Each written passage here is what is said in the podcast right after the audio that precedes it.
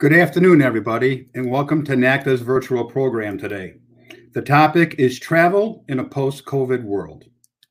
Since mid-May, NACDA and our 17 affiliates have created in excess of 170 hours of virtual programming, all of which is available to each of you for repurposing to your staff. If you wish to jump on and see what's available, please go to our website, www.nacda.com slash virtual. So our topic today is a topic that does not generate a lot of program within within um, within um, all of intercollegiate athletics, but with winter sports upon us, we feel the need for education on travel is greater than ever. With us today, we have a bona fide expert in John Anthony, who is founder and CEO of Anthony Travel. John has 30 years of experience in the collegiate athletic team travel marketplace and relationships he has exclusively with in excess of 80 athletics departments. In addition to those athletics departments, John also has a myriad of exclusive relationships with NACDA, the NCAA, NABC, and USA Football. So we're really glad to have John and his staff with us today to help us out. Before I introduce John, who will give us an overview on where we are, I wanted to give you an update on the format that we're going to be using for today's session. We're going to cover travel in the order that a trip occurs. We're going to talk about air, hotels, buses, charters, ground transportation, and everything in between. You know, NACDA has an excess of 2,000 members, so we're going to try to uh, touch base we're going to try to have a little education for every one of our members. John and his team have compiled a series of videos and graphs that will that will guide us through this journey. As moderator, I have a number of questions that I'll be uh, asking John throughout the session, and then in the final 15 minutes, we'll we'll leave for any questions you all might have. If you like to ask a question anytime during the course of the first 45 minutes, just click the button on your screen that says ask a question and you will be able to text that question in the box. Now, I'd like to introduce John Anthony, who will give us a little update on where we've been and how this all started way back in March and kind of to where we are now. John, please take it away. Thanks, Bob. Thanks for having me. It's good to be with you and uh, talk about travel again. You know, you look back, as you said, to March, and on that uh, fateful March 12th when all the tournaments canceled, everything changed for all of us pretty dramatically. And uh, I know for us on that day, it was conference basketball se- uh, tournament season, right? So we had over 200 teams spread out around the country that we had to get home in a hurry. And uh, some were flying commercial, some were on buses, some were flying charter.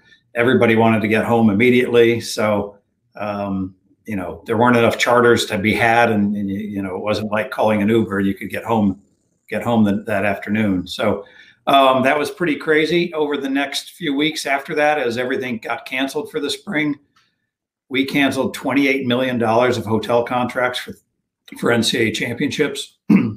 We canceled $17 million of hotel contracts for schools uh, for the rest of the season. $8 million of airline flights $4 million of bus contracts it was it was crazy. Over 100,000, 200,000 room nights uh, for hotel contracts canceled. So that was that was crazy for everybody a lot of work.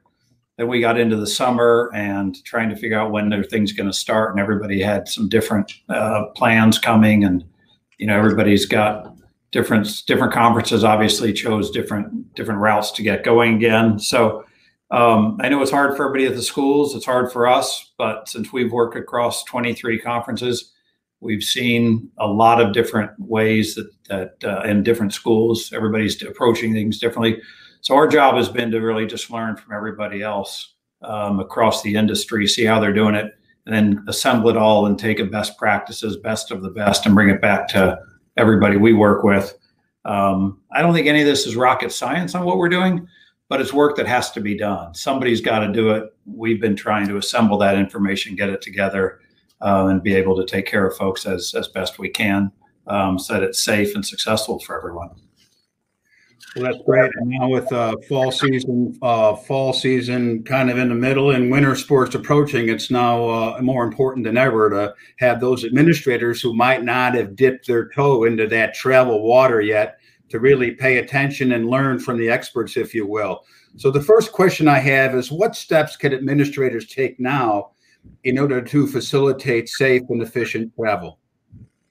I think the first thing you got to do really is just in the planning process. You got to be proactive, and it's it's what everybody, every administrator's been doing all summer, right? They there's so many different scenarios. You got everything from worst case to best case, uh, and everything in between. So um, thinking about all that, working through on that, having the plans. Um, obviously, you need department wide. You need some protocols on how you're going to do things, safety, numbers um, all sorts of things that, that we've been that we've all been working on, as I say, all summer and fall. Um, you need a quarantine plan in place for the road trips if something happens, and we can talk about that later in more detail if you want. Um, you want to you want to know what your vendors are doing and what their what their protocols are. You want to know uh, have good relationship, have good plan in place.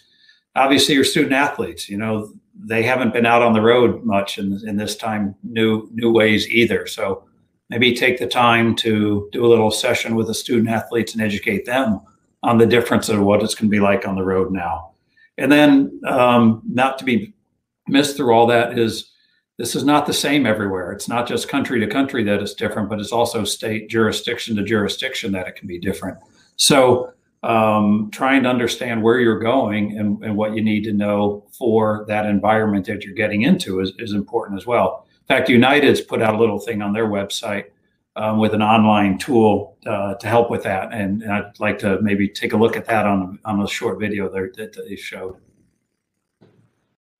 Another great announcement, um, you know, that, that I personally welcome uh, has to do with all the travel restrictions. I mean, they're maddening. The travel restrictions around the country. There's 108 travel restrictions, by the way, around the world, I should say, globally.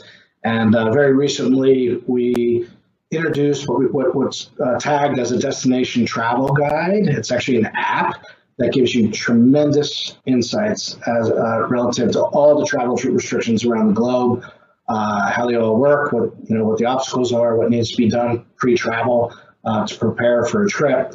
Uh, and it also gives insights relative to um, you know local markets, what what maybe concessions may be accessible or not not accessible accessible, the hotel environment and other other uh, uh, insights, if you will, um, relative to planning a trip. Uh, and I've been playing with it a little bit. It's really dynamic, and we're going to continue to uh, to improve upon the app as possible. So check it out. It's really neat, and it can be found on United.com. By the way, it's called the Destination Travel Guide. So that's just one tool that folks can use to help for the destination. But uh, maybe just to summarize, I'd say uh, same things you're hearing everywhere else. Have everybody wear a mask.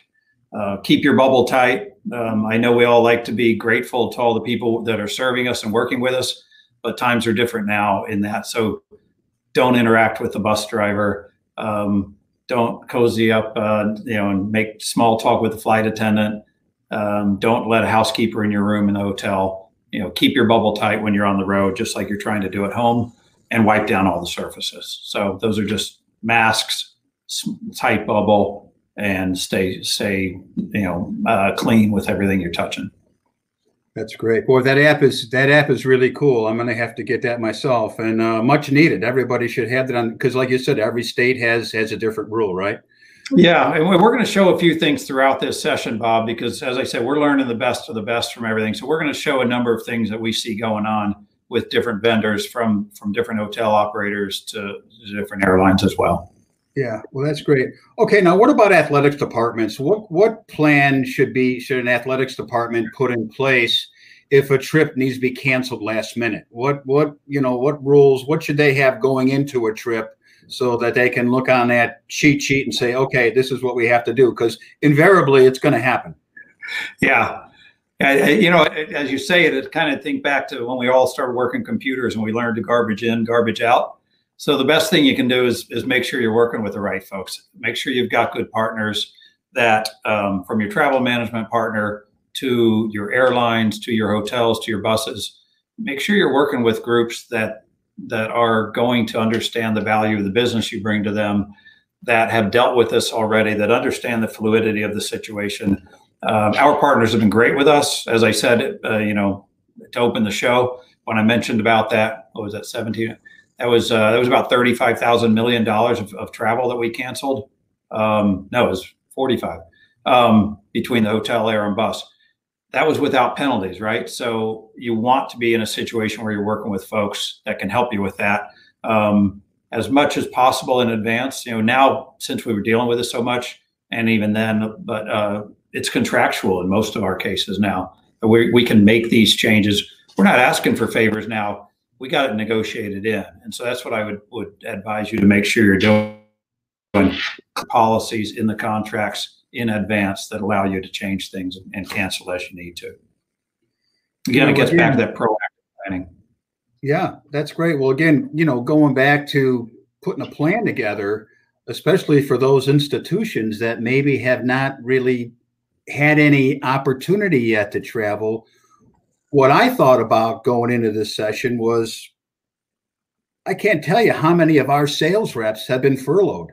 So I mean, if you know our United rep, our Hilton reps, I mean, and it's just the way it's going right now. So if you're out there as a lone ranger trying to put all these travel and you might have always leaned on a salesperson, that person might not be there any longer. So it's real important that you plan out things properly and really uh, take advantage of some of the relationships, whether it's with Anthony Travel or whether it's with your your counterparts within the conference, because uh, you know, you might compete like heck on the playing field and hard hard surfaces, but when it comes to administration and, and, and sharing trade secrets, uh, it's a brother and sisterhood for sure.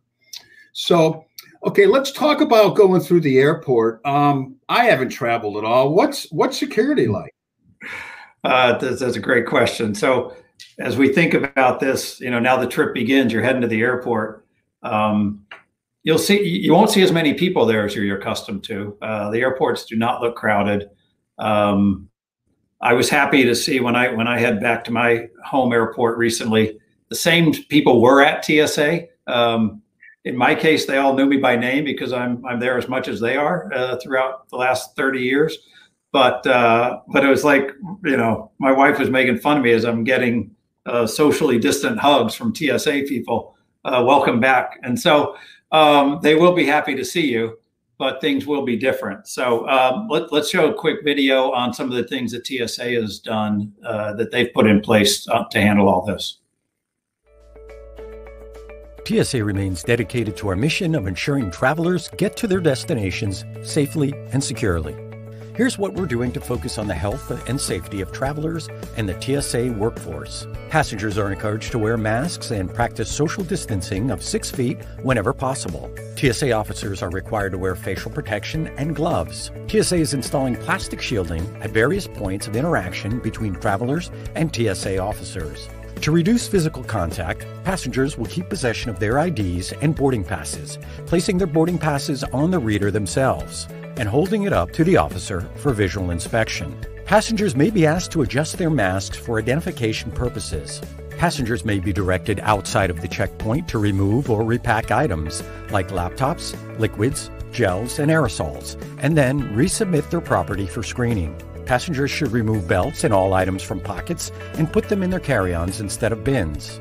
Food items should be placed in a clear plastic bag and placed into a bin. TSA is allowing one liquid hand sanitizer container up to 12 ounces per passenger in carry on bags.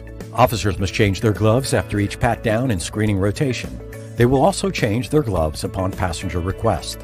TSA has increased the intensity and frequency of cleaning and disinfecting frequently touched surfaces and security screening equipment, including bins. So you can see there, it's not unlike what you would expect. Just a lot of focus on the cleanliness, not touching each other, um, wearing masks, wearing gloves. Um, you're holding your own boarding pass um, instead of handing it to them. Um, I think the biggest difference I noticed there is the food. You know, they're the food. Uh, they're suggesting that you pack any food in a clear plastic bag so they can see it, so they don't have to touch it, because that sometimes sets off some alarms. Um, and same thing with any of other with your belts or personal items. Go ahead and put it in your personal bag if you can. rather than have it on because you just nobody wants to be touching anything. Mm-hmm. Interesting. Okay, so now we're through security, and now we're on the plane. What? Again, I haven't traveled. What what what, you, what have you experienced, and what can our administrators experience, both like in a commercial flight, probably, and in a uh, in a charter flight? You know, to get on the to get on the plane, Bob, I want to talk about a couple one other thing on the uh, just all the new technology the airlines are, have put in place. They've spent um, this has been going on for a few years now, where they've been investing on the on the experience. And, and the air the airlines consider that flight experience now to begin when you get on their property.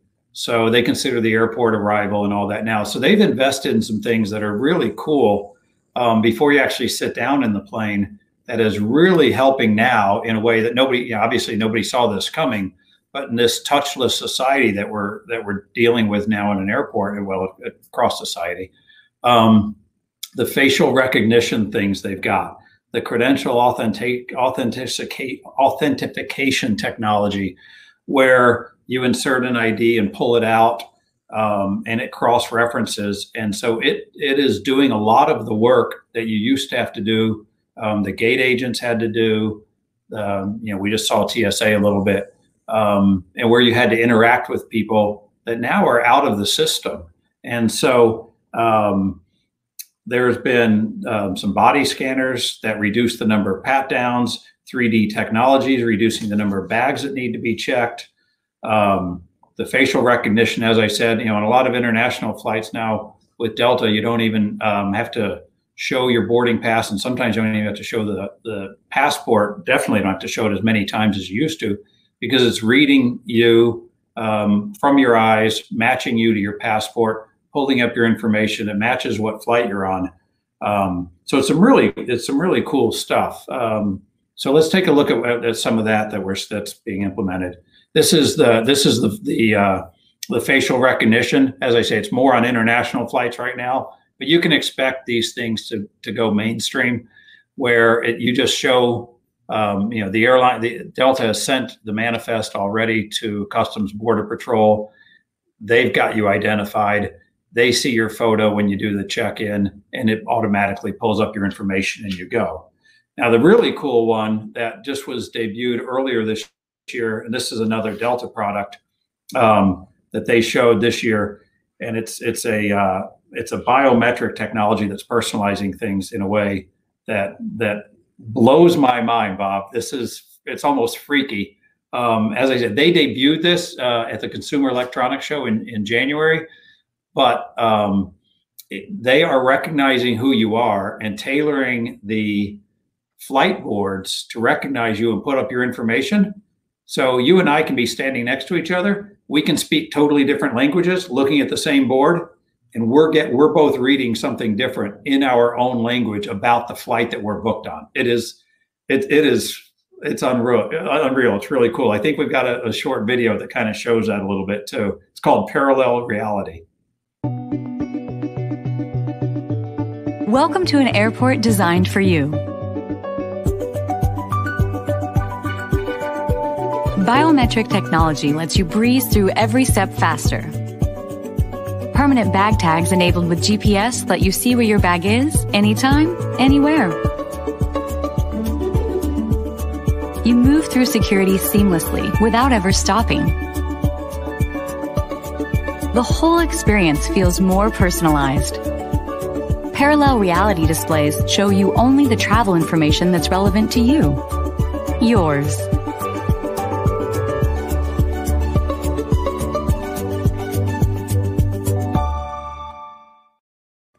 So that was really cool. I don't know if you even noticed it. When when she walked through security, she never stopped. When she dropped off her bag, she never stopped. So it's just an encoded technology in your bag. When you get there, you slide it through and it's going to know where you're going when you walk through security, you didn't have to do all the things we do now. Do now. So that's obviously not today, but that's the investments being made over the past few years that are being accelerated now. I think you know I and others are calling COVID the great accelerator. It's accelerating some of these changes um, into the flying experience. So anyway, then let's get on the plane, as you said. Um, the public stuff we've all read about. is, you know, is the plane going to be crowded or not? And it really depends on the airline. They're choosing to handle it differently right now. And, and I understand this is challenging because they've got to survive and it is not easy. So some airlines are blocking the middle seats. I think you see Delta, Southwest, JetBlue, and Alaska. They're still blocking middle seats as of today. That could change tomorrow for any of them.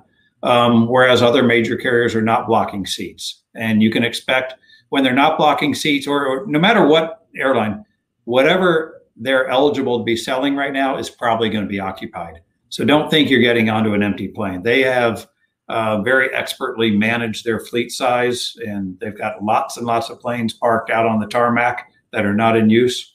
And so the, the, the planes are full, the seats are full.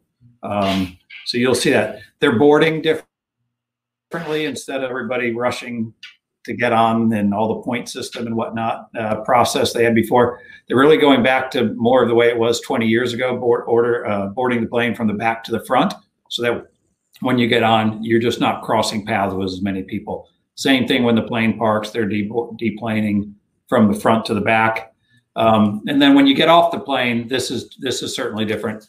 The cleaning process is much more meticulous, really amped up. And again, some new technology at work here. Uh, we have a really clip, quick eight second video of a cool thing United's doing to clean their planes right now.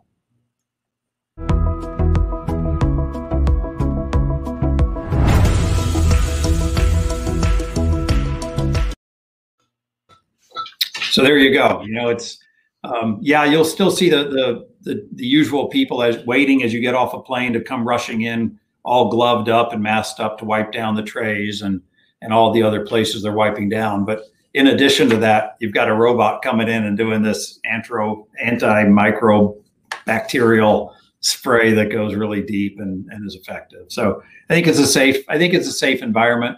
A lot of people are asking about the air on the plane. Um, you know, they're they're kind of uh, trying to compare the airplane now to to an operating room at a hospital with as clean as it is. It gets uh, filtrated out every two to three minutes, so uh, it is a clean environment. Um, you know, we suggest people bring their own beverage on board so they're not having to have the interactions. Um, you know, if you can eat beforehand, so you don't need because you're not getting full meal service or anything. At best, you'll just be handed a bag when you get on. Um, all those things are important. But uh, let's take one more video on just the, the, kind of what Delta is doing to the airplanes uh, as well. We're implementing one of the most important cleanliness factors you can't see. We're using an electrostatic sprayer to sanitize the aircraft. We spray and sanitize all surfaces, including overhead bins and lavatories thoroughly before every single flight. Don't worry, it's immediately safe to breathe afterwards.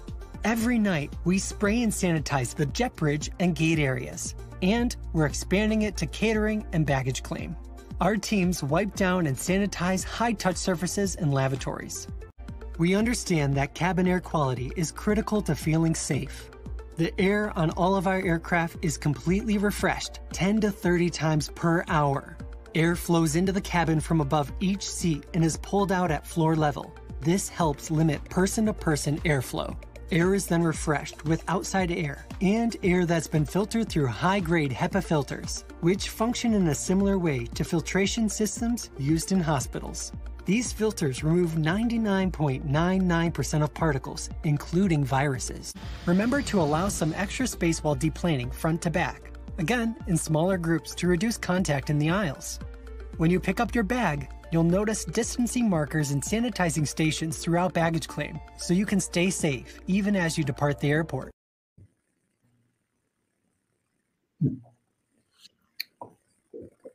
Well, I feel a lot better now after uh, watching those videos. That's for sure. I think it's safe, but oh yeah, we hope. So, so once your team is on the plane, and um, you know what what what changes are made if if something happens that the flight's canceled? I mean, what what mm-hmm. What, do you do? Yeah, cancellations are pretty pretty mainstream now. Um, as I mentioned, they're managing their fleets pretty aggressively right now. So uh, it's like everything else during COVID. Expect it to change. Expect the unexpected. Don't be shocked. Um, put that mindset into you, into your own head and into everybody else that you're dealing with, your coaches, your players. I know we all are you know, all the coaches, uh, as much as they love routine and love sticking to a plan, um, this just isn't the year for it. It's not 2020. So um, I would tell people to expect that that something could change. You may end up needing. It's not going to be on on the day of travel, by the way, but w- we get notified, or you do in advance. You may end up having to split onto different flights because because your flight got changed. You may need to end up at a different carrier or a different airport. Um, that that's just 2020. Yeah. Okay. Interesting. All right. Uh, you know, we talked about commercial. Uh, what happens on charter planes? Is the experience the same? Um, charter's never the same as commercial, right, Bob? That's why everybody wants to charter. Uh, it, it is. There are some similarities, yes, but it is different. And um, actually, just just recently, the Longhorn Network put out a great uh, segment. It was it was over five minutes about Texas football first road trip and just how things are looking different. Um, so I'd love to. We won't show all five minutes, but I think we pulled about a, about a minute clip just on their charter and how they had to think about it. And rather than people having to listen to me, let's show that and let them hear from hear from uh, their their peers in, in Austin.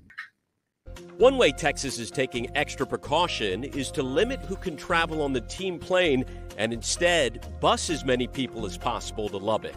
Another area for scrutiny is the seating chart on the flight. I think probably the biggest thing is what I have learned about the contact tracing on, on an airplane, which is if a kid tests positive within 48 hours of being on that airplane, the two rows behind him and the two rows in front of him are, are going to get wiped out. I was sitting with my staff and we literally had the seating chart up on a TV um, outside of our office and we were playing like it was like a puzzle you know we're like moving people around and okay can this person be behind that person and it it just it's and there's no there's no perfect answer I think the best place to start are with roommates because if a roommate was to test positive, then those people in that household would then have to quarantine. Probably, in my opinion, one of the worst things to do is to put everybody in the same position next to each other because then you're exposing yourself to a high risk there if something were to happen. So, really, you're looking at how can you best distribute the roster that's coming with you so that you're not taking out a group of the same position. We don't have to turn in the seating chart until Thursday night, and Thursday ends at 11:59 p.m. on Thursday. So I might turn it in at 11:59 p.m. on Thursday. so as you as as I mentioned, that's real. That's some really good information, real world that people are living. So some of the other differences in charter versus commercial, Bob. You know, the most obvious one is you choose who's on the plane. So um, you know, we're all awfully concerned about contact tracing and and safety, and we don't know who's sitting next to us. In, in a charter, you do. You know who you're traveling with. So that by far, I think, is the biggest advantage. Um, you can do security differently, as you always have been able to with a charter. Um, and if you're doing enough of them, then uh, you can get reduced screenings as well. So th- that's a little bit easier. You get more control of your food and beverage, as always. Um, they are not allowing some things like in the past. We've always, we've had some some charters where we wanted to do special things with material on the plane or um, seat covers and things like that. Can't do any of that anymore um, not passing out pillows, blankets, whatnot. That's more like a, a commercial flight. Hmm. Okay. Well, great. Okay. Um, we've answered the majority of the airline issues. Now, the next step in our journey would be okay, you get to your destination and you, you disembark and hop on a bus.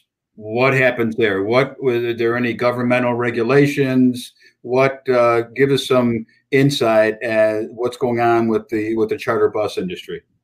Yeah, it's a great question, Bob. Because the when you mention government, uh, they're the ones who are who are really the losers in this. When you look at the government um, stimulus and and support that's been provided, which has been so critical across the travel industry, the bus industry hasn't really gotten it. So there's probably going to be some fallout. Um, estimates are as high as almost half of the bus companies may not survive, um, which is really sad. I don't know if it'll get that high in in within their circles. That's what they're they're saying and they're talking about because um, those buses are expensive and most of it's on credit. So uh, they can't they can't service that debt. They've got they've got to figure out a way, and, and some of them just may not make it. So what that's going to do, as we see, you know, some of these bus drivers that were furloughed have just gotten off and gotten other jobs. So you may have a new bus driver um, who may not be as familiar. Um, you definitely want a good relationship with your bus company for all the same reasons that we say on everything else. But in this case, you, you want to make sure that they don't subcontract to another bus carrier. You know, you've you've chosen that carrier for a reason, that operator, um, based on your relationship, based on what they can do. Uh, but subcontracting is a big deal and a, a, common occurrence in the bus industry. Uh, most of our contracts don't ever allow it, um, so you should be safe. But um, out there on your own, definitely address that up front um, with you, with your carrier so it doesn't happen. Um, and then also the seating on the bus. You know, uh, you know that Longhorn Network showed a great thing about the airplane uh, seating. It's pretty similar with the bus, so you can you should put a lot of thought into your bus seating and and probably for the first time are going to um, assign seats maybe to your passengers on a bus and it's not going to you know again this is up to every school. We're seeing we're seeing different things but an awful lot of folks are not using um, are not are not u- filling every seat anymore on the bus. And um, and so that's that's some different ways to do it as well. Um, you know what the seating chart could be. Um, uh, in fact, let me, maybe we could pull up, uh, show you some a couple of different ways we've seen seating charts on the buses. So here you go. You've got you've got the diagonal way, or you've got the just use the window way. It's probably you know uh, matter of taste which one you prefer. Those are the two ways we're seeing um, seeing most of, most of the busing done. Some of the other things we're seeing done, as you as you mentioned and, and heard about, some people are, are busing and said, and they mentioned on that video some are using buses instead of planes, so it's longer rides. Mm-hmm. And so that brings in some complicating factors uh, with bus drivers. Um, you know, do you need multiple bus drivers? Um, we're always seeing plexiglass almost always behind the bus driver and leaving that front row safe. But now, if you've got a second bus driver, are you going to have them come along? Are you going to have your bus driver tested? Uh, bus companies aren't doing regular COVID testing like schools are for their student athletes but they are willing to do it if the school will pay for it. So some schools are paying for that bus driver to be tested the day before, give the results. Um, it, again, this is sometimes raising expenses, right? We're talking about are you taking two buses instead of one, eight buses instead of four, because you're not using all the seats. Now you're talking about having a having them assign two drivers for every single bus you need and having testing done the day before, so you've got backup because you you know you can't miss the game. So um, these are some real real challenges in the bus industry and for our industry as well. Working with them, they're great partners. They want to make it work with you. They'll work with you, but it goes back to you know you got to start this with plans and you got to start early and you got to communicate. And you got to choose the right partners. Yeah. No doubt. Um, are you going to show us a video of a robot going down the bus aisle too? Or, so, I haven't seen that yet, but maybe that maybe that'll be tomorrow well, the next obvious question is, you know, besides driver safety and equipment safety, um, you know, how can you ensure that those buses are clean and that they're, they're sanitized properly? Yeah, it, it, gets back to the same kind of stuff. Don't touch anything you don't have to. Um, we're asking bus drivers, and you should to ask your bus drivers just to stand back when you're boarding. Um, no more fist bumps for every player that walks through with a bus driver. Um, those sort of things. It's uh, and bags unload load up your own bags. Don't don't make the bus driver touch every bag. Uh, we're just doing everything possible to reduce the chance for spread. Right right. All right uh, next question next step in the journey. Um, you get off the plane maybe you're going to rent three or four vans versus using a bus. Um, or maybe when you know, your coaches travel or maybe there's limousine service in some way shape or form what can you tell us about those two uh, transportation uh, mechanisms? Yeah, um, I would tell you, and we'll move through this stuff quickly. But the uh, the car rental companies and the and the and the sedan company are doing similar things. They they are cleaning these things meticulously. Um, this is this is the national enterprise uh, diagram. They've got 20 touch points on a car that they are sanitizing in between every single rental, so you can feel safe that something wasn't left on it from the from the previous passenger. picking up the car and going through that process. Again, they don't want you to have to touch anything. You shouldn't have to touch anything. Um, this is the way they're doing it to avoid, you know, make it as touchless as possible. But I would tell you, if you have not already signed up for an express service with your rental car, uh, you've been doing it wrong every time you've rented a car. Uh, Bob, I, I, know I'm talking to you, a veteran of the industry and national from way back. Um, but it's only gotten better and better, and it does not cost anything to sign up for an express program with a car company. So find out what your university's preferred car company is. Uh, since Bob worked at National, I'll put in a plug for them. They've got a tremendous program um, that I'm a big fan of, where you choose your own car too. But you really you don't have to touch anything, anybody. Go get in your vehicle and take off. Um, and then with the with the chauffeur, you know everything from Uber to to a limo. Um, it's it's a similar stuff to what you've heard. You, you're going to have to wear a mask. The drivers probably should be wearing a mask. They're going to have plexiglass behind the driver, and um, you're going to be at. You're not going to sit in the front seat. You should stay as far away from the driver as possible. You don't want to be any closer to the driver than the driver wants to be to you. So just uh, just accept that and, and stay distant. Right. Good. Thank you. Good information. Okay. Okay. The next step is uh, disembark the hotel, disembark the airport on the hotel. You pull up to the hotel. a, whole, a whole new world once we it have a whole new world. Yeah, it is. And you know, a lot of folks used to pull up to the hotel, as you said, and they'd stay on the bus, and the ops person, assistant coach, coach runs in, gets all the keys, and everybody's just out there playing on their phones. Well, um, that that now is, is going to be different where hopefully you get all the keys in advance and you get it passed out and um, then nobody goes to a front desk nobody touches the key. You know the hotels have aggressively been trying to get everybody to use their apps too and to switch to their phone um, because their apps now generally have mobile check-in and a lot of them have mobile keys also where you can actually use your phone to you, be the key to your room. So again, if you're concerned about touching things, then there are ways around that, and you should you should aggressively uh, be downloading the, that hotel app and using it. Um, but same sort of thing. Schools are switching. A lot of them are switching from having doubles to having singles on the road. Um, you know, trying to see if a hotel will give you just a floor to yourself, just for your team. It depends on your numbers, of course. But you're trying, and the hotels are too. You are, they are. Everybody's trying to minimize the interaction. And so if you can get your own floors, if you can skip the front desk, you can skip the keys, um, you know, you, have got a better chance for safety. So we've compiled a little bit of what Marriott and Hilton have both put out, and, and we'll show you a little video on that as well.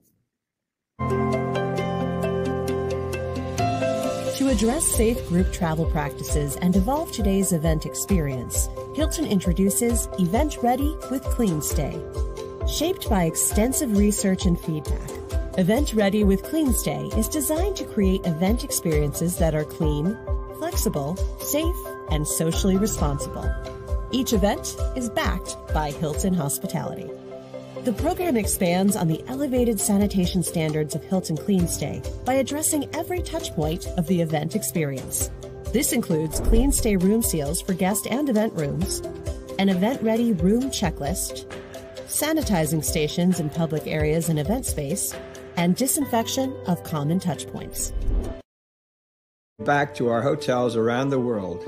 We are committed to providing you with a safe environment that aligns with expert protocols for working to defeat COVID 19. With consultation from our experts in public health, we are redefining our cleaning and safety standards. Starting with our public spaces and high traffic areas, we're going above and beyond our normal protocols. We are cleaning surfaces with increased frequency, dedicated staff, and recommended cleaning agents. Hand sanitizing stations are being installed at hotel entrances, at our front desks, our elevator banks, and meeting spaces. We will be adding partitions at check in to provide extra level of precaution for our guests and their associates. In our guest rooms, we have added to our rigorous protocols, ensuring all surfaces are thoroughly cleaned with hospital grade disinfectants. And we will be placing disinfecting wipes in each room for your use. Our mobile technologies provide reassurance and distancing options for guests. In over 3,200 hotels, your phone can be used to check in, access your room, and order room service. It can be specially packaged and delivered right to your door without contact.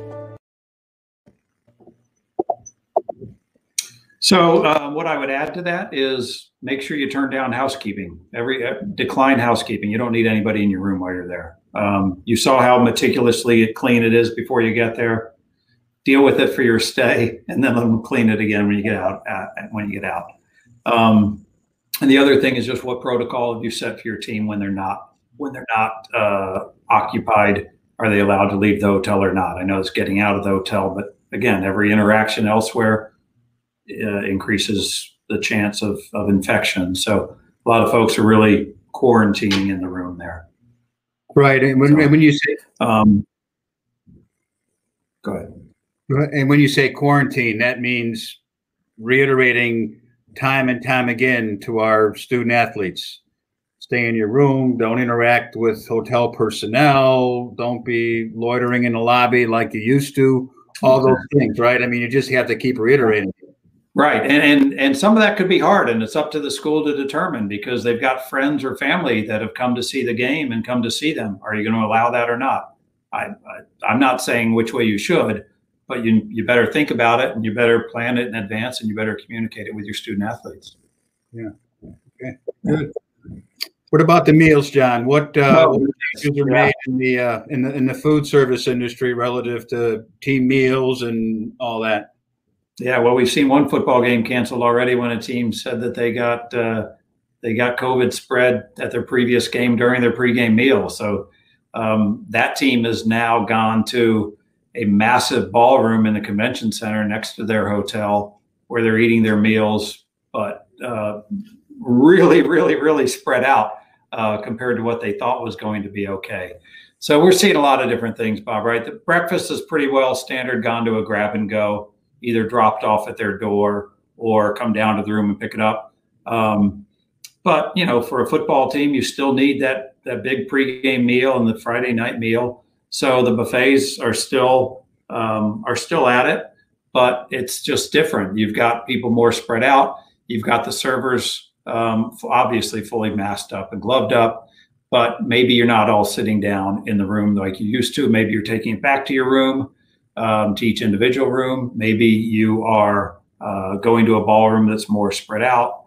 Um, some hotels aren't even doing catering. They're not doing the, the breakfast that they used to, um, or they're not doing any catering at all. So again, get out in advance and and and a lot of communication required on that. But the, but the touch points as that slide picked up, same thing. They're they're cleaning. They're they're prepared for it as a hotel. I have a pretty high degree of confidence in most hotels, and you get into personal preference right now between Airbnb to a big national chain to an independent. Um, you know, it, it probably is best just if you really know who you're working with. I'm not saying any any one of those things is better than the other, but you should look into it before you're locking in, or or hopefully your partner is. Right. Okay, I have one more question, John, to ask you, which will complete the circle that we've been on in this journey. And after this question, then we'll open it up to questions from the audience, and uh, we'll be able to kind of wing it from there and uh, see how we can answer some of their questions. So, so we've come full circle, except for the fact that you've done all these things, you've been safer than heck, and you've done your best job, and all of a sudden, you're away from home, either before a game, somewhere after, and one of our student athletes test positive, get sick. What what what do you do? What what happens? Yeah, uh, and we've seen it already, Bob. So this is real, and this is what we touched on at the very beginning. If you don't have this plan in place, spend some time this week putting this plan in place. Um, and I actually, we actually asked Virginia Tech if we could give this example. They had they had on a football trip. Uh, they had a positive test on a Friday night, um, and so I think what everybody is doing is if someone tests positive the hotel room they're in is where they're staying and they're not leaving that room. And if they had a roommate, you get that roommate out right away and get them into another room. And you, um, you know, it's a quarantine situation, just like it would be if they're anywhere else. Food is being dropped off at their door. Um, but the plan in place is what are you going to do now? Uh, can you get them home? Can you get them back to school? You don't want to create a spreading situation where now they're infecting other people. So, uh, what Virginia Tech did, uh, we rented a vehicle to have them driven, the, the student athlete driven home. It was an SUV with the plexiglass. Plexiglass. The driver knew what they were, who they were with, and, and knew it was a uh, an infected patient. Um, I think whether the school is going to have somebody, um, an administrator or coach, drive them, uh, drive that infected person themselves, or they're going to hire somebody. They're generally looking for, you know, quite honestly, somebody who's already been infected, hopefully with with some immunity built up. Um, but they're getting them driven back, and then you also, you know, in some cases, their parents have, uh, are coming to pick them up. But where do you take them? Are you taking them back to campus? Are you taking them home? Are you taking them to a facility that, that's taking it? You, you need to have all this in place. If it's too far away to drive, are you going to fly them? That gets into a lot bigger challenge. So maybe you talk about that on campus right now. How far are we willing to drive them back? How far are we willing to d- deal with that with the ground solution? And there may be no limit to that really, unless you're on an island, um, because the flight option is really hard. Are you going to leave them there for 14 days? Are you going to leave somebody with them? Are you going to send somebody out there to, to sub in to be taking care of them? Um, they are quarantined, so you can only take care of them to a certain amount. So these are these are the hard questions that have to be dealt with. Interesting. Yeah. Well, uh, you know, it, it is reality, and it is again for um, for you know some institutions have not dipped their toe in that water yet, and hopefully some of the information, some of the the knowledge that you've shared with us today, they'll be able to utilize in the future. And uh, I know that you know if people have questions afterwards, I know uh, we'll we'll have some email addresses on the screen later where they can contact you or some of your staff members just to to, to ask some questions. Uh, you can see it right here, uh, Jimmy O'Connor. But we do have uh, the first question that we have uh, from the audience. It's it's it, it it's not surprising. Um, any suggested wording for travel hotel contracts to protect against last minute cancellation penalties in the event COVID type of occurrences? Act of God are probably not sufficient. So again, it's always that. Um, I know you're uh, uh, by education, you're a CPA, not an attorney, but uh, I know you've had to wear a lot of hats in these 30 years, John. So, uh, what kind of uh, education can you pass along to our members? Yeah, we've gotten friendly with a lot of attorneys in this, uh, and school attorneys to help us. The force majeure language is is um, you're right. It's not the same, and it probably didn't cover this, um, but it can be, but it can be um, updated to include something for the virus uh, and for a pandemic. Um, we've got a clause that we've gone standard on all these things. Um, I think a lot of conference offices could probably help here, or university general counsel office. Um, uh, I don't mean to make this a, a, commercial plug. If you're a client of ours, yeah, we'll give you we'll give you that language. I don't know it off the top of my head, and I don't have it here. But uh, you know, you just asked uh, for that email address, Bob. So Jim O'Connor at AnthonyTravel.com. Ask him to help to uh, how we can help on that. Um, as I said earlier, for the NCAA, we've canceled $28 million of hotel contract without any fees, and we've canceled $17 million of hotel contracts for schools. So we've got the language, and the, and the partners are on the hotel side are definitely working with us to make it work. So we can help you on that.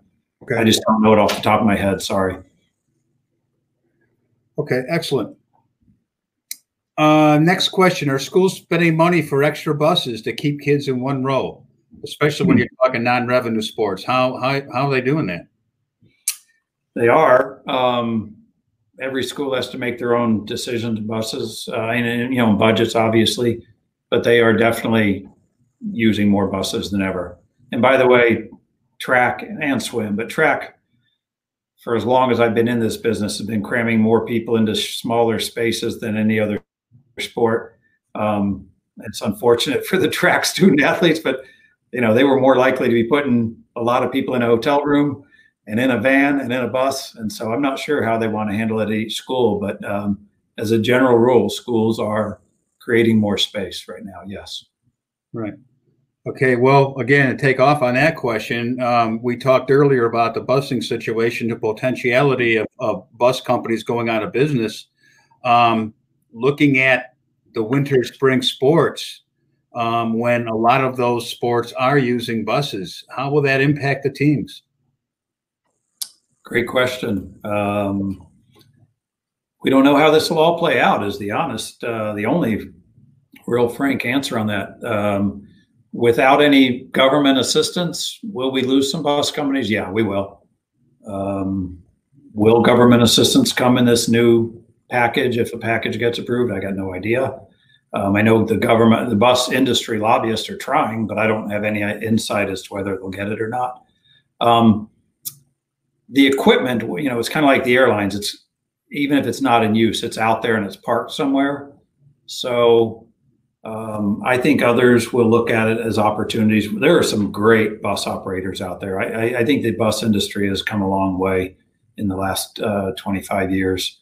So my guess is somebody will pick it up, but there will be supply and demand challenges. I'm, I'm also guessing prices will go up because they're having to spend extra time and money on the cleaning process. Um, some of their competition may go away. Right now, there's an abundance of supply but I think that could get flipped in the spring here. Um, hopefully, you've got really strong relationships in your in your local market or with your travel partner. Um, in our case, on any given weekend in the fall, like last fall, this weekend, last fall, we had 350 buses contracted moving around the country with teams on any given weekend in the fall. That means we're talking to bus companies every single day, and, and we're probably their best customer. So uh, in this case of this question, I apologize to anybody who doesn't get the bus, but we want we want to get our buses first because we're their best customer. And I'm not referring to you know team versus team. I'm just referring to maybe the local um, you know social group that was going to go to a casino or something. Maybe they're going to fall down the list, but uh, our partners know what our needs are, and we're we're in as I say every day communicating with them. So I think we'll be okay. Yeah. Well, good. Well, uh, you know, put your CPA hat back on with uh, with with with all these additional buses being needed for travel and all these hotel rooms been being needed for travel. Um, obviously, the price is going up, and as you know, athletics departments uh, their budgetary constraints are are just never been seen before. Um, how do you try to save money when you uh, when you're in this environment? I mean, it's it's it's incredibly difficult. And um, what how have you been able to assist maybe some of your your uh, athletics uh, departments uh, to save save where they can? Yeah, I, I, guess I'd say the simple answer in two words: it's it's uh, relationships and leverage. So, you know, college athletics is spending a lot of money on travel, and hopefully, you as a department, uh, you as a coach, you as an administrator are working with people who recognize that and what you do for them and can help you. Um, in our case, yeah, that's we built our whole business around that. And so having good partnerships, you know, between us and our schools, and, and I hope everybody at every school has a great relationship with their travel partner. Um, and then what can what can we do for you then on the flip side? It's great that a school has leverage with their with their local hotel, with their local bus company it's even better if they have that leverage on the road with a hotel they go back to repeatedly and a bus partner and an airline partner that they use regularly. But you're going to get a lot more if you've got a ways to leverage that with others, which is what we do. And you mentioned earlier, 85 partners rely on us every day for that. So we're bringing a lot of leverage to those conversations, trying to trying to save that money for our partners. You know, as you as you've mentioned in this walk through this cycle of travel, with every vendor along the way. Right. Excellent. We're talking about, you know, saving money. Um, a lot of institutions and individuals were issued vouchers, airline vouchers, uh, this past yeah. spring. Um, you think they'll be able to be used this upcoming winter and spring for travel? I will say I am really impressed by the airline industry through this. You know, they haven't always had the greatest reputation, and they have been so accommodating. Now, part of it is they got $25 billion as an industry, and that come with, comes with some strings attached, like, you know, don't uh, take our money and rake your customers over the coals here with the flying public. But they've been great partners, and they have continued to extend utilization dates for us. Um, and so um, most of the ones, the vouchers we have with unused tickets, they've extended out to June of 22. I mean, think about that. That's two years almost that they've given for those for that usage. So I think it's a moving target. It's kind of like you know Bob Bowlesby has said from the start. We're making decisions based on the information we have today. Same thing with the airlines. They're making information decisions based on the information they have today. They've been great on extending that when they've put deadlines out as the as things have changed and the virus hasn't ended as hoped. Uh, they've extended, and I, I would hope they would continue to do that. Okay. Great. Uh, one more question, and then I'll turn it over to you to close, and then I'll say a few words, and we'll let folks get back to business. Um, last question is: Are the bus com- are the bus rental companies dictating capacity restrictions, or is that based on the renter's discretion? Yes, there's both. Um, some bus companies are uh, restricting, um, and some are allowing schools to do whatever they, they want. If a bus, uh, if if a school is totally, if a bus company is totally leaving it up to a school, great, it's up to you. If it is a bus company that has a distancing requirement and you don't want to comply with that, um, that's something that should be figured out in advance. And they're allowing you to sign a waiver um, that they're going to require a waiver so that you can't come back to them and say that you would uh, that the bus company put you in harm by by having you you know seated too closely. So Interesting. All right. Um, okay, we've about uh, we've got about three minutes left. Um, if you'd like to share some um, some words of wisdom, uh, leave our folks with some words of wisdom. That'd be great. Uh, this has been a great session. Uh, if you'd like to say a few words in closing, I'll do the same. And then, like I said, we'll uh, we'll we'll end the session today. Well, thanks. As I said at the beginning, I'm grateful for this chance to be with you and to be with everybody who uh, gave this hour up to be, to learn from us or to hear us or to ask us questions. I appreciate it. This is a crazy time. It is new to everyone. Um, we're all relying on experts in every space to help us get through it, whether it's uh, the medical field or um, you know how we're dealing with our stadiums, how our universities reopened, or how we're dealing with distance learning. All of that, I would say the travel industry is the same thing. So find a good partner, choose an expert, um, it's all doable. It's all likely to change on a regular basis. Just you know, as we said earlier, relationships. Have a great partner, um, and, and they'll take care of you uh, to the best of their ability. Hopefully. Excellent. Well, John, thank you today. Thank you for doing this. I know your staff uh, did a lot of behind the scenes work. Uh, your on location staff was phenomenal. Thank you for that. And, um, you know, we look forward to continuing our great relationship that we've had with Anthony Travel. Um, members out there, please, uh, this is a different world. As you know, you've been living it. Any questions? Anthony Travel has been great. Jimmy O'Connor, be able to answer any questions you might have, even if you're not a customer. Um, they're very gracious to be able to share information with you. Um, utilize your our friends at Anthony Travel. Utilize your your uh, your peers in the conference. I mean, there are no, there, nobody has all the answers to this. Uh, and again, our job is to make sure that our student athletes travel safely so that they compete at the utmost of their ability. So thank you again for joining us today, John. Thank you again and your staff and everybody. Please be safe out there. Thank you.